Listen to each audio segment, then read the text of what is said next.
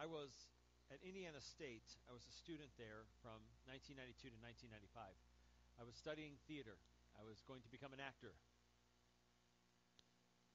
I was going to become a famous actor. I was going to become a rich and famous actor. Um, that's my plan. That's what I wanted to do. Uh, sometime in the fall of 1993, it may have been 1994, uh, I was studying at ISU, and I had a problem. I paid my tuition in 10 monthly payments. Uh, as an RA, I got free room and board, which was awesome, uh, but I still had to pay my tuition because they want you to pay to go to school, apparently. So I was paying my tuition, 10 monthly payments, and it was still early in the semester, and I had a problem uh, my tuition, it was a Sunday. I remember that it was a Sunday. It was a Sunday afternoon, Sunday evening, and I had gone to church that morning at the Christian Campus House. Uh, it was called the Scamps House. Now it's Christian Student Fellowship. Uh, and honestly, I tell you what, the Christian Student Fellowship, Christian Campus House at Indiana State saved my life. Uh, it saved my faith. It's where my faith grew up and became my own. Uh, I, I'm eternally grateful to Mark and Sue Gallagher uh, for the difference they made in my life. If you like me and you're glad I'm your minister, you have them to thank because it was through them uh, at Indiana State uh, that I became uh, much more devout in my faith, and that's how eventually God called me into ministry was through the ministry there of, of Scamps. Uh, if you don't like me very much, it's their fault uh, that I'm here, so you can blame them. Um, but no, we love you, Sean. Everybody loves you. Yeah, okay.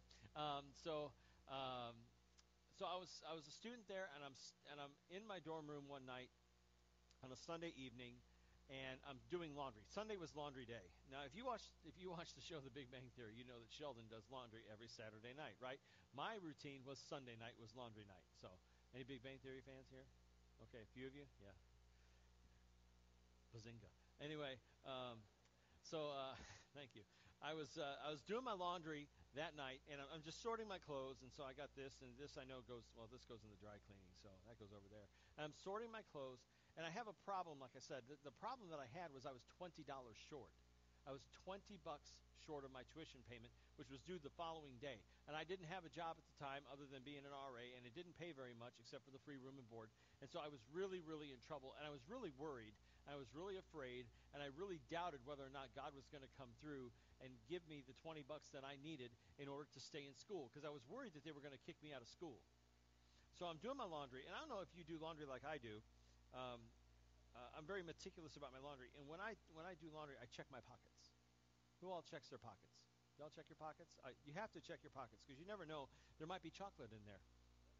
And uh, and if you find chocolate in there, it's like you know hitting hitting the, the jackpot. So uh, I'm sorting my laundry, and it's like, well, this shirt goes in, that goes with the gentles. Although that time I didn't do gentles, I learned about gentles later. Um, and so these pants, well, these don't fit very well, but I got to wash them because they're dirty because I squeezed into them. And th- this shirt is dirty as well. And then I got my Green Bay Packers lounge pants, and uh, you know they're just awesome. And uh, so those go over here though because they get washed specially because they're special. And so I'm going through all my laundry, and I'm just I'm just searching, and I'm checking the pockets and I'm praying. I'm, I'm praying, Lord, I need this $20. I don't know where it's going to come from, and I don't know how you're going to provide. I just don't know. And I'm, I'm really scared. And so I'm just doing my laundry, and I'm going through my pockets, and I, and I reach into my dress shirt. I wore a dress shirt that day. I used to wear dress shirts to church. Um, anyway, uh, on occasion now. Um, but uh, I, I reach into the, the, the, the shirt pocket of my dress shirt that I wore to church that morning there was a $20 bill in there. When you're a college student, you know, you know where every single one of your dollars is. And I have no idea how that $20 got into that shirt. At that moment, I fell down onto my bed, onto my, my bed in my dorm room, and I just sat on the side of my bed with my head in my hands, and I just sobbed and I cried because God had come to me in a moment of doubt and reaffirmed my faith. At that very moment, the song that was playing on the radio next to my bed was a song by Twila Paris called God is in Control. And like I said, I thank God this goes in here now. I thank God that He had come to me in my in my time of doubt, in my time of fear, in my time of worry, and that He reached out to me in the midst of my doubt and reaffirmed my faith. I don't know about you, okay, but I know about me, and I know my fears, and I know my doubts, and I have them. And I would be lying if I told you that, oh, no, no, no, I'm a pillar of faith. I have moments of doubt, just like many of you do too. That's why this series is for you. And this series is for me. It's a brand new sermon series we're starting called Dealing with Doubts. And over the next six weeks, we're going to look at stories from the Bible where people doubted. They doubted their faith, and they doubted the one in whom their faith was placed. They doubted God. Not only did they have doubts, but they also had great faith, and they recovered from their doubts as well. This is a sermon series not just about doubt, it is a sermon series about faith. And I want to talk about I want to talk about what happens when we doubt. How does God deal with our doubts? How does he deal with our doubts about him? How does he deal with our doubts about his promises? Is he angry with us when we doubt? Is he sad that we doubt him? Is he disappointed in us? Or does he welcome our doubts? Does he welcome us and our doubts with open arms. Today, we're talking about the king of all doubters. We're talking about Thomas. And a person who doubts is referred to as Doubting Thomas. What a terrible thing to be known for. I mean, of all the things that Thomas ever did in his life, he, do you know that he went on to be a missionary to India? He took the gospel. He was the first one to take the gospel of Jesus Christ to the con, to the country of India, and like started missions there and, and, and preached the gospel in India. You know, he's not known as Thomas the missionary to India. He's known as Doubting Thomas. One time, one time, we'll get into this in his story in just a little bit, but just one time ruins the whole thing for his entire legacy forever and ever and ever. Well, we're going to look today at the story that made him famous. And now, we're not doing this to look down upon him. We're not looking, doing this to, to make ourselves feel better about who we are and oh he was a disciple of Jesus and he doubted that's that's not what we're doing we're looking at the Thomas within each of us. We're looking to see how we are all Thomas. So grab your Bible, turn to John chapter 20, verses 24 through 29. And also grab your bulletin and turn to the third page, and we'll fill in some blanks in a little while on the handy dandy outline. But we're going to look first, we're going to read in John 20, 24 through 29, at the story of Thomas. Now, Thomas, called Didymus, which means the twin. One of the twelve was not with the disciples when Jesus came. So the other disciples told him, We have seen the Lord. But he said to them, Unless I see the nail marks in his hands, and put my finger where the nails were, and put my hand into his side, I will not believe it. A week later, his disciples were in the house again, and Thomas was with them. Though the doors were locked, Jesus came and stood among them and said, Peace be with you. Then he said to Thomas, Put your finger here. See my hands. Reach out your hand and put it into my side. Stop doubting and believe. Thomas said to him, My Lord and my God. Then Jesus told him, Because you have seen me, you have believed. Blessed are those who have not seen and yet have believed. The story begins after the resurrection of Jesus Christ that Jesus had been betrayed by his good friend Judas, one of his disciples, and he had been betrayed and uh, handed over to the to the Jews, and he was arrested by the Jews and tried by them and convicted by them. And then he was taken before Pilate and was handed over to be crucified. And he was nailed to a cross and he died within six hours. Crucifixion was the most brutal form of capital punishment that the Romans had devised. It was a horrible, excruciating experience uh, that led to certain death. And they reserved it for the worst criminals of the worst, the very worst of the worst. It was reserved for people who were insurgents and who led uprisings against the Roman Empire. People who were seen as tra- uh, traitors and who committed treason against the empire. Jesus was neither an insurgent or one who led an uprising. He was the Son of God. And yet they crucified him with two other criminals. And when Jesus was on the cross, God the Father heaped all of our sins upon him. And when, all of our sins, when Jesus was crucified and when he died, all of our sins died with him as well. He was taken down from the cross and he was buried in a borrowed tomb. But he didn't stay buried and he didn't stay dead, but rather God raised him on the third day, just as he promised, just as he said he would. And he was alive, and he was alive. He appeared to Mary Magdalene, and he appeared to all of the disciples except two. Judas, who had hung himself, was no longer with them, and Thomas was not with them on that day. The Bible doesn't tell us why Thomas wasn't with them, but we know that he was not with them at that time when Jesus first appeared to them. The disciples saw Jesus, and they saw that he was alive. And when they came, uh, when they found Thomas, they told him, they said, Thomas, the Lord is alive. They told him that Jesus was alive, that Jesus had come back to life. But Thomas wouldn't buy it. You see, he knew that Jesus had died. He wasn't there, but he knew that one does not survive crucifixion. He knew that he had been buried, and he was not going to get his hopes up. One does not survive, like I said, crucifixion. But people just don't come back to life. It was too much for Thomas to, to grasp. It was too much for him to believe. He just wouldn't buy it.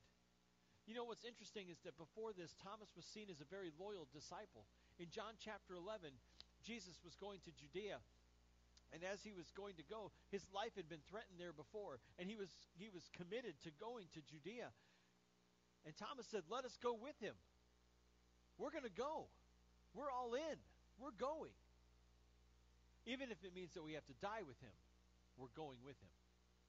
So Thomas was a very, actually, he was a very loyal disciple. He was willing to follow Jesus even if it meant dying with him. But this, Jesus dying, Jesus being crucified, this was too much to take.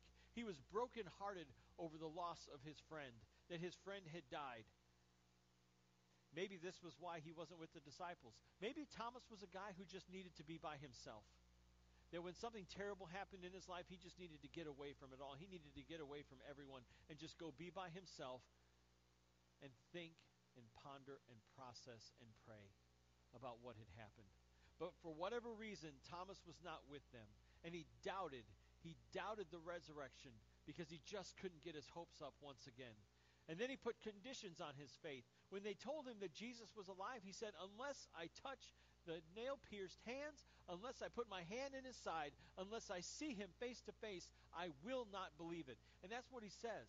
He didn't say, I can't believe it. He says, I will not believe it. I won't believe it. The following Sunday, all of the disciples were together again, this time with, with Thomas. And maybe the disciples were still talking about it. Maybe they were still trying to convince Thomas, no, Thomas, you don't understand. He really is alive. We really did see him. Jesus really is alive. But Thomas was still not buying it. He still wouldn't believe. And then all of a sudden, Jesus appears. Even though the doors were locked and there was no way into the place where they were, Jesus appears in the midst of them. And he says, Peace be still, or peace be, uh, peace be with you. And then, and then he turns immediately to Thomas. And he says to Thomas, and he answers his challenge, and he invites him to do just as he requested. Jesus, all knowing, Jesus, completely omniscient, knew the words that Thomas had said a week prior. He says, You want to put your hands, your fingers in my hands? You want to put your hand in my side? Stop doubting and believe. And Thomas declares in faith. His, his, his doubting will go no further, and he declares in faith, My Lord and my God. He knew that Jesus was the Lord of Lords, and he knew that he was God in the flesh, that God had truly raised him from the dead, and now he was alive and alive forevermore. Thomas had gone from being a doubter to becoming a believer. The first blank on your outline this morning is to doubt is to be human. To doubt is to be human. See, Thomas isn't a villain. He's not a villain in this story. He's human. He had his hopes up. He was on the ground floor of something great, something amazing. He was on the ground floor of this brand new thing that God was doing by sending his son Jesus. He was there with them right at the very beginning. and his hopes were high. We are going to change the world. And then his world was shattered. His world came crashing down around him as he saw, as he heard of Jesus' crucifixion, that Jesus was dead. His friends tell him this unbelievable news Thomas, the Lord is alive. Jesus is alive, and he just can't believe it. They, no, Thomas, you don't understand. We've seen him, and he is alive. Well, are you guys playing some kind of prank on me? Is this a joke to you? Maybe his grief and sorrow just got the best of him.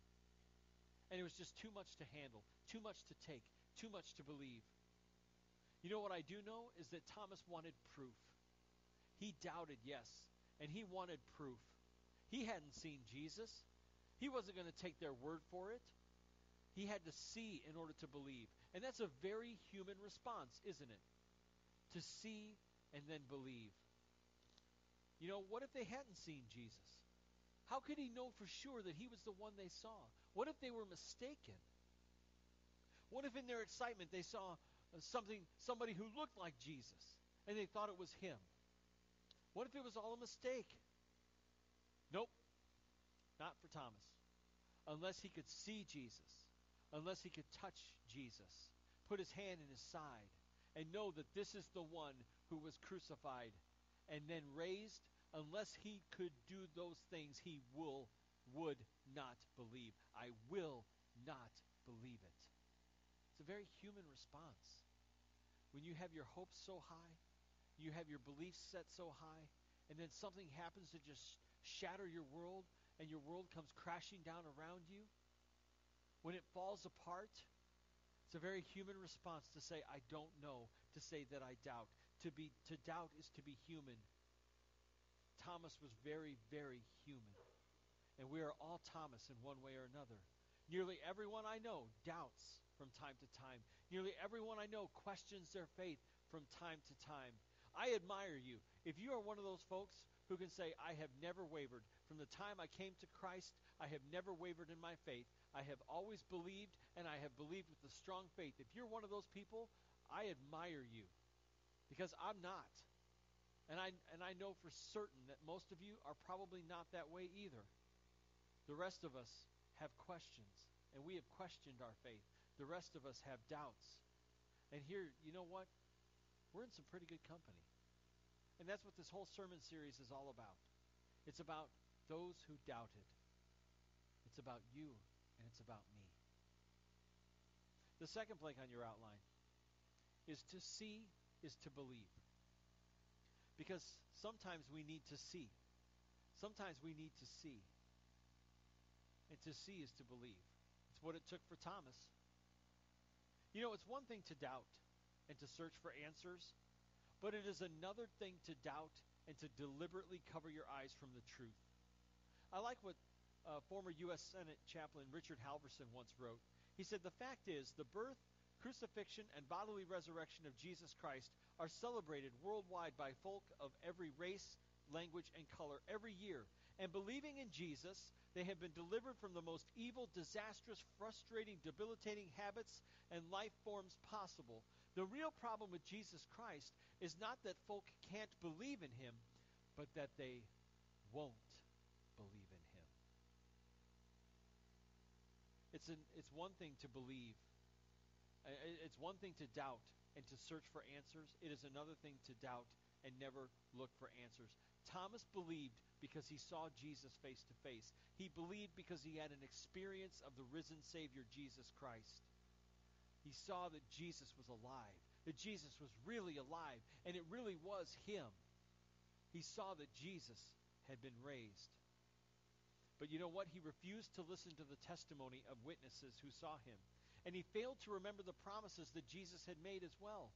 In Luke 9:22, Jesus said, "The Son of Man must suffer many things and be rejected by the elders, the chief priests, and the teachers of the law, and he must be killed, and on the third day be raised to life." See, Jesus said he would rise again, but Thomas said he would not believe unless he saw, unless he touched. You know, many people refuse to believe that Jesus is who he said he was. He is the Son of God. He is the only Savior. He is the only hope for the world. They refuse to believe that he suffered and that he died for our sins. They refuse to believe that if we will believe in him and put our faith and trust in him, that we will be saved by God's grace from eternal punishment in hell. They refuse to obey him by being by believing and repenting and confessing and being baptized. They don't want to believe in Jesus. They don't want to obey Jesus. They would rather live their lives without him than to humble themselves and obey him. Why? Because believing in Jesus is an affront to human pride. Believing in Jesus is an affront to human pride. Believing in Jesus says, I don't have it all together. Believing in Jesus says, I need a Savior. People don't want a Savior. They don't feel like they need a Savior. They say, you know what? I got my act together. I've got, I'm a good person. How many of you have ever said that? I'm a good person. Nobody's ever said that. Okay. How many of you ever, how many of you, okay, how many of you know somebody who's ever said, I'm a good person? Right. I don't need a Savior. I don't need any, what do I need to be saved from? I don't need to be saved from anything. I'm a good person. What do they say? I've never killed anyone. Oh, good. We can continue this conversation then. But I'm a good person. I don't need a Savior. I don't need to be saved from anything. I'm not a bad person. We want to do things our way. We want that Burger King faith. The faith that says, I want it my way. I want to do things the way I want to do them. I want to believe in Jesus my way. And when it comes to faith, though, it is His way or no way. We must follow His word and His plan of salvation. And to look for any other way is to reject Jesus Christ. Those who doubt, those who doubt and would rather live with their doubts than seek the truth. You know, there are resources available for those who doubt and, and want the truth. There are things that you can read. There are testimonies that you can hear of God's power in people's lives that you can. Uh, I have a, a couple of things that I want to show you in just a second. But you know what? Recently, I overheard two young women talking at a store. And one of them, they were talking about their, their lives and, and things that they had done. And, and one said to the other, this one girl says to this other girl, she says, You know, I, we are such terrible people. We are going to hell. And the other girl said to her, She goes, No, we're not. You have to believe in it in order to go there. And my heart broke. Because denying it doesn't exempt you from the reality of the eternal consequences of not believing in Jesus. Burying your head in the sand and refusing to see the truth does not exempt you from the consequences of our decisions and of our lack of faith. One of the suggestions I have for you this morning is to read. And I got some books that I want to show you uh, up on the screen. These are books that have to do with apologetics. And apologetics is studying about what we believe and why we believe it. And these are five books that I have found uh, that other people have found very helpful, that some that I have found helpful. The first is called Letters from a Skeptic. It's by Greg Boyd. And it's a book written between Greg and his father. And they wrote letters back and forth. His father was a skeptic, but he wanted more information. And so he would uh, send letters to his son, and his son is a pastor. And his son would send him letters back answering all his questions. So, Letters from a Skeptic is a great book about the, the basic principles of faith. Another one is Mere Christianity by C.S. Lewis. It's a classic book in Christian apologetics and what we believe and why we believe it. Uh, the next one is More Than a Carpenter by Josh McDowell. It came out in the 70s, I believe. So did I. But it came out in the 70s, and uh, um, so it can't be all that bad, right? But uh, it was a book written in the 70s. They've re-up, they've updated it recently, uh, and it's like $5.99 on Amazon.com. If you have a Kindle or a Kindle app on your phone or on your tablet, $5.99 for uh, Letters from a Skeptic. And then there's, uh, I mean, for more than a more than a carpenter. And then there's um, the next one is The Case for Christ by Lee Strobel. That one's $4.99 on Amazon.com on, for your Kindle or your uh, uh, Kindle-enabled device. Um, and The Case for Christ is a very simple explanation of what we believe and why we believe it by Lee Strobel. And the last one is if you like big words, if you like using big words, The Reason for God by Timothy Keller is a great book. It's it's it's a very, very intellectually stimulating book, um, and uh, it's it's a, I'll tell you what, it's a tough read. It's like walking through molasses in the middle of January. It is it is tough, heavy stuff. But if you like that kind of thing, if you're a real uh, uh, take a real intellectual approach to faith, I highly recommend The Reason for God by Timothy Keller. Um, Don't just sit back and say, I doubt, and then do nothing about it.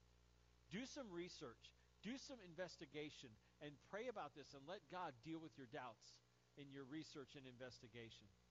The last blank on your outline is to believe is to be blessed. Jesus said that those who believe without seeing would be blessed. And you know what? Believing without seeing is hard. It's really hard. And I don't want to sugarcoat it. I don't want to say that, oh, no, no, no, no. Christianity is easy. Believing in Jesus is easy. Believing in God is easy. Faith without vision, faith without seeing, that's hard. That's not easy. But that's what faith is, is believing without seeing. I want to share some Bible verses with you that talk about faith. The first is from Hebrews 11:1. The author of Hebrews said that faith is the confidence that we hope for, that what we hope for will actually happen. It gives us assurance about things we cannot see. And you know what? There's a blessing that comes from faith. And I find that in 1 Peter chapter 1 verses 8 and 9. Though you have not seen him, you love him, and even though you do not see him now, you believe in him and are filled with an inexpressible and glorious joy, for you are receiving the end result of your faith, the salvation of your souls. That salvation is the result, salvation is the blessing of faith. That when we put our faith and trust in Jesus, he saves us and we are saved to go to heaven forever and ever and ever. Salvation is a gift of God's grace. The next two verses in John's Gospel, after the story of Thomas, this is what John says in John 20, verses 30 and 31. It says that Jesus performed many other signs in the presence of his disciples, which are not recorded in this book. But these are written that you may believe that Jesus is the Messiah, the Son of God, and that by believing you may have life in his name. That through believing in Jesus we have life, and life eternal, the promise of eternal life, because we believe in his name. That is one of the spiritual blessings that comes from faith in Jesus Christ. Eternal life in heaven with him. In 2 Corinthians 5 7, Paul wrote that we live by faith, not by sight. And that's what faith is, is believing without seeing. And we live here by faith, and we will live eternally by faith forever and ever and ever and ever. I have a twofold challenge for you this morning. The first challenge is for any of you who say, you know what, I am a skeptic. I, I do doubt. I have doubts about faith. I have doubts about God. I have doubts about Jesus. My challenge for you this morning is to take time to research the claims of Christianity, research the claims of Scripture. Read one of those books that I told you about earlier. Read one of those books, uh, Case for Christ, uh, Letters from a Skeptic, the, the Reason for God. Read one of those books. Or you know what? Call me up and let's have a conversation. Call me up and say, Sean, I want to get together. I want to talk about my doubts. I want to talk about my fears. I want to talk about my faith or my lack thereof. Let's talk about it. Don't be afraid. Don't be shy. I, I understand. I've been there. I've had my own doubts. I've had my own fears. I've had my own questions. I get it. So let's get together and have that conversation about faith in Christ. Another thing you can do, join our Theology 101 Bible study. That meets Wednesday nights at 6:30. Ron York is leading a Bible study in the basics of Christian belief. That's Wednesday nights at 6:30. You can come to Theology 101 and learn about what the Bible has to say about the claims of faith. My second challenge is for people of faith. There's a short verse in the book of Jude that I want to share with you. It's Jude 1:22. It says very simply, "Be merciful to those who doubt." You know, we are surrounded by people who have doubts, and our reaction must be mercy. We can't berate people. We can't belittle people. That's not what Jesus did. People have questions, and I believe that the Bible has the answers that they're looking for. So let's lovingly point people to the truth of Jesus Christ because that's what Jesus did with Thomas. Jesus came to Thomas in the moment of his doubt and he helped him deal with his doubt. Jesus came to Thomas. He didn't belittle him. He didn't say, What is the matter with you? I told you I was going to rise from the dead. Why can't you believe this? He didn't berate him. You foolish man. Don't you believe I am who I said I am? That's not what Jesus did. He mercifully, gently, and lovingly brought Thomas back to faith. He met Thomas right where he was, and he brought him back to faith. And I believe that Jesus does the same with us. That he will lovingly and mercifully show us the truth. And when the people when people come to us and they have doubts and they have questions, we need to remember what Jude, what Jude 122 says. Be merciful to those who doubt. That way the world might believe. And by believing, they will have life in his name. And let's face it, at one time or another, we are all Thomas. And we need the merciful, nail pierced hands of Jesus to show us